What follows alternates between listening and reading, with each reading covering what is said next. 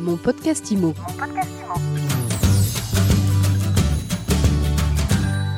Bienvenue dans mon podcast IMO. On parle aujourd'hui des logements étudiants. Euh, Va-t-on vers une hausse des loyers pour les étudiants? Quelles solutions euh, peuvent s'offrir à eux? On va en parler avec Frédéric Verdaven. Bonjour. Bonjour Alexis. Vous êtes euh, le directeur général délégué de Next City en charge du client particulier et des résidences étudiantes.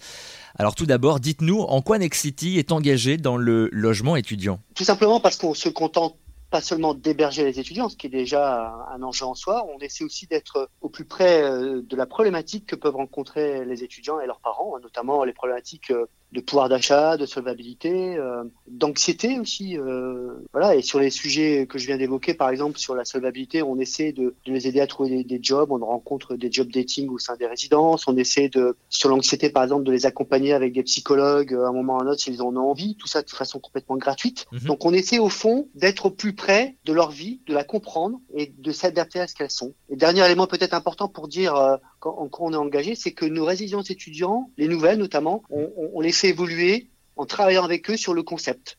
On essaie de comprendre et de les faire s'exprimer sur ce qu'ils souhaiteraient en termes de, de résidence, quelle serait pour, eux une résidence idéale.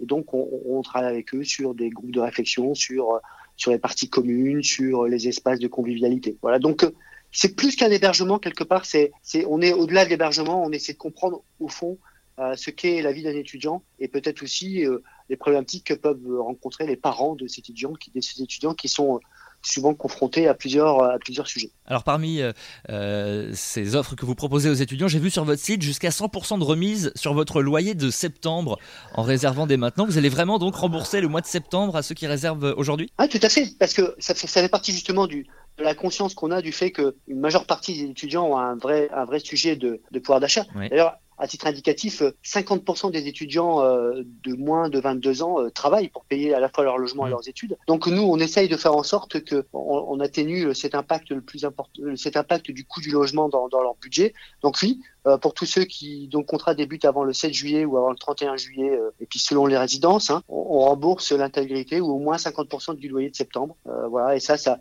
je trouve que c'est un c'est un élément qui est important pour nous parce que c'est notre façon aussi de, de s'engager auprès d'eux. Alors la, la, crise économique menace. Est-ce qu'on va vers une hausse des loyers des logements étudiants selon vous, Frédéric Verdaven? Pour répondre à cette question, il faut avoir conscience d'un premier point qui est de toute façon les loyers sont régulés, sont régulés euh, par la loi. Hein, oui. Donc il y, a, il y, a, la loi définit de façon assez précise la façon dont on peut augmenter ou pas les loyers. -hmm. Et ce sont des augmentations qui sont basées sur un indice, peu importe, mais un indice qui est euh, qui corrige un peu l'inflation. Donc c'est pas des augmentations en tous les cas qui sont importantes. Mais le vrai sujet, c'est pas ça. Le vrai sujet, que de toute façon, le pouvoir d'achat des étudiants n'est pas extensible. Mm. Donc euh, à un moment ou à un autre, nous, on a bien conscience que on va pas augmenter nos loyers comme ça euh, en, en, permanence. Donc on augmente très légèrement nos loyers, euh, principalement parce qu'on fait on, on, fait des travaux dans les résidences, parce qu'on les aménage, parce qu'on offre des services euh, qui sont la plupart du temps gratuits. Mais, mais voilà, donc on n'a pas d'augmentation réelle des loyers au fond. On, essaie d'être au contraire les, les, plus constants sur ces loyers. Voilà. Et je rappelle, hein, je dit tout à l'heure, c'est que on essaye en plus d'offrir un maximum de services qui sont inclus dans le loyer. Je vous parlais tout à l'heure des psychologues. Euh, on offre des consultations avec des psychologues, des associations de psychologues. C'est complètement gratuit. L'étudiant, il y va s'il a envie ou pas. Mm -hmm. Mais dans tous les cas, c'est complètement gratuit. Voilà. Ça lui est Donc, proposé, ouais. Euh, et alors, euh, justement, vous proposez des solutions et des services de proximité à destination euh, des jeunes dans un partenariat que vous venez de nouer avec La Poste. Est-ce que vous pouvez nous en parler de ce partenariat?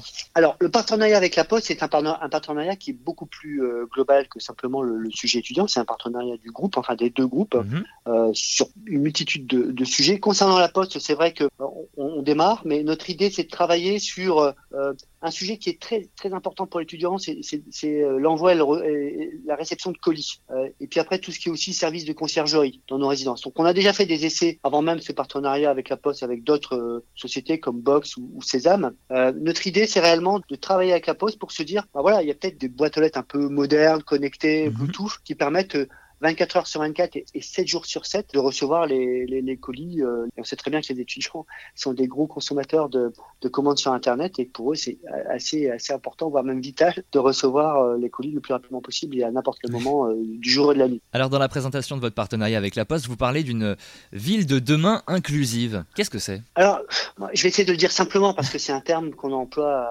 Oui. Moi, je pense que c'est d'abord une ville qui est faite par les citoyens et quel que soit le citoyen dire sans différence, bien sûr, de, de, race, de genre, mais, mais aussi de pouvoir d'achat. Parce que la ville, elle ne peut pas être faite que pour une certaine catégorie sociale. Elle doit être aussi riche de sa mixité et notamment sa mixité sociale. On parle beaucoup de phénomènes de gentrification. Vous savez, la gentrification, c'est le fait que, au fond, on n'attire plus que ceux qui sont riches dans les villes parce que le coût de la vie dans les villes est tellement cher qu'au fond, on fait une sélection, euh, c'est une sélection par l'argent. Donc, je pense que ça, c'est tout sauf une ville inclusive. Donc, c'est une ville faite par les citoyens, mais aussi euh, pour les citoyens, parce que il faut que cette ville, elle corresponde à leurs usages. Et je pense que construire une ville inclusive, c'est aussi la, inclusive, c'est à construire avec les citoyens, les faire participer à ce que pourrait être la ville de demain, au, travers de différentes modalités. Mais l'échelle humaine, par exemple, de la ville, c'est le quartier. Il faut travailler avec les gens qui habitent dans un quartier pour essayer de comprendre ce qu'ils veulent dans leur quartier. Alors nous, en tant qu'opérateurs de logement, forcément, on a un rôle clé à jouer là-dedans on bâtit des immeubles, on bâtit des quartiers. Donc, il est essentiel qu'on travaille avec les citoyens qui vont vivre dans ces quartiers pour faire en sorte qu'ils s'y retrouvent, qu'ils s'y retrouvent en étant heureux. Alors, on parle toujours du vivre ensemble. Euh, moi, je préfère le Covid m'a appris ça au fond. Plutôt que parler de vivre ensemble, je pourrais peut-être parler du vivre les uns avec les autres. Parce qu'au fond, les vivre, vivre ensemble, on peut vivre ensemble sans jamais regarder l'autre. Mm. Alors que le Covid nous a appris à vivre les uns avec les autres en acceptant la différence de l'autre. La personne la plus âgée, la personne qui est peut-être euh, souffrante. Voilà. Et il y a une solidarité qui est essentielle, donc, dans le vivre les uns avec les autres, qu'on n'a pas forcément dans le vivre ensemble. Je pense que c'est ça aussi la ville inclusive. Cette ville de demain inclusive, euh, elle crée donc du, du lien social, on l'a compris. Il y a autre chose qui m'a interpellé euh, dans cette présentation de votre partenariat avec La Poste. Vous parlez des services de logistique euh, accompagnant la mutation des entrées de villes. Alors là, il faut nous en dire plus. En fait, euh, ce qu'il faut comprendre, c'est que, et on le sait très bien, c'est que de plus en plus, les grandes villes sont engorgées. Elles sont engorgées à la fois par la densité, notamment des voitures. Donc l'idée, la logistique urbaine des entrées de ville, c'est de se dire, peut-être qu'une fois qu'on arrive en ville, il y a une logistique, par exemple, d'entrepôt euh, qui peut mhm. être organisée pour faire en sorte, par exemple, que le dernier kilomètre le plus compliqué dans la ville, c'est celui qui va qui va vous livrer un colis, par exemple, si on revient sur cette notion de, colis.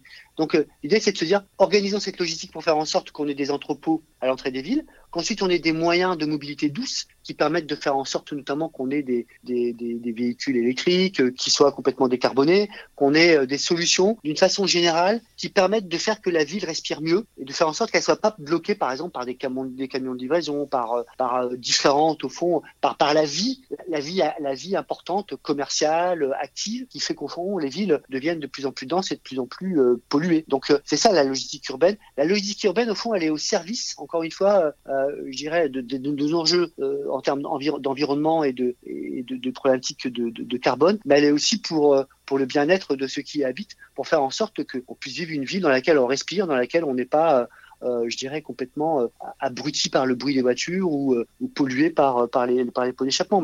Donc voilà, il y a, une, il y a notre travail à nous en tant qu'aménageurs de ville aussi, c'est de travailler à ces réflexions-là avec les opérateurs, avec les, avec les, les, maires, avec mmh. tous ceux qui sont partie prenante de la ville pour travailler là-dessus, et notamment la Poste, puisque la Poste un rôle clé et, je pense que d'ailleurs la Poste est déjà très en avant sur ces sujets-là en termes de livraison de courrier, de livraison de colis, de colis sur ces sujets de, de logistique urbaine du dernier kilomètre. Et pour, pour refaire le lien avec euh, nos résidences UDA. Nos résidences UDA sont centrées hyper centre-ville, tout simplement parce qu'on considère que l'étudiant, lui, il veut, il veut vivre là où les choses se passent. Bien sûr. Et on organise aussi nos résidences avec un ensemble de solutions de mobilité douce, des trottinettes électriques, des vélos électriques, pour faire en sorte que, que les étudiants, qui sont d'ailleurs, on l'a vu, encore une fois dans les élections même euh, toutes récentes municipales, que les millénioles et voire les aides à, terme sont très sensibles à, cette, à ce sujet de l'écologie et que pour eux, le choix, s'ils ont le choix, c'est aussi un choix qui va être axé autour de ces mobilités douces, de solutions au fond qui permettent de, de préserver, de préserver notre futur. Frédéric Verdaven, directeur euh, général délégué euh, de Next City, merci beaucoup d'avoir été avec nous aujourd'hui dans mon podcast IMO. Merci à vous, bonne journée. Mon podcast IMO. Mon podcast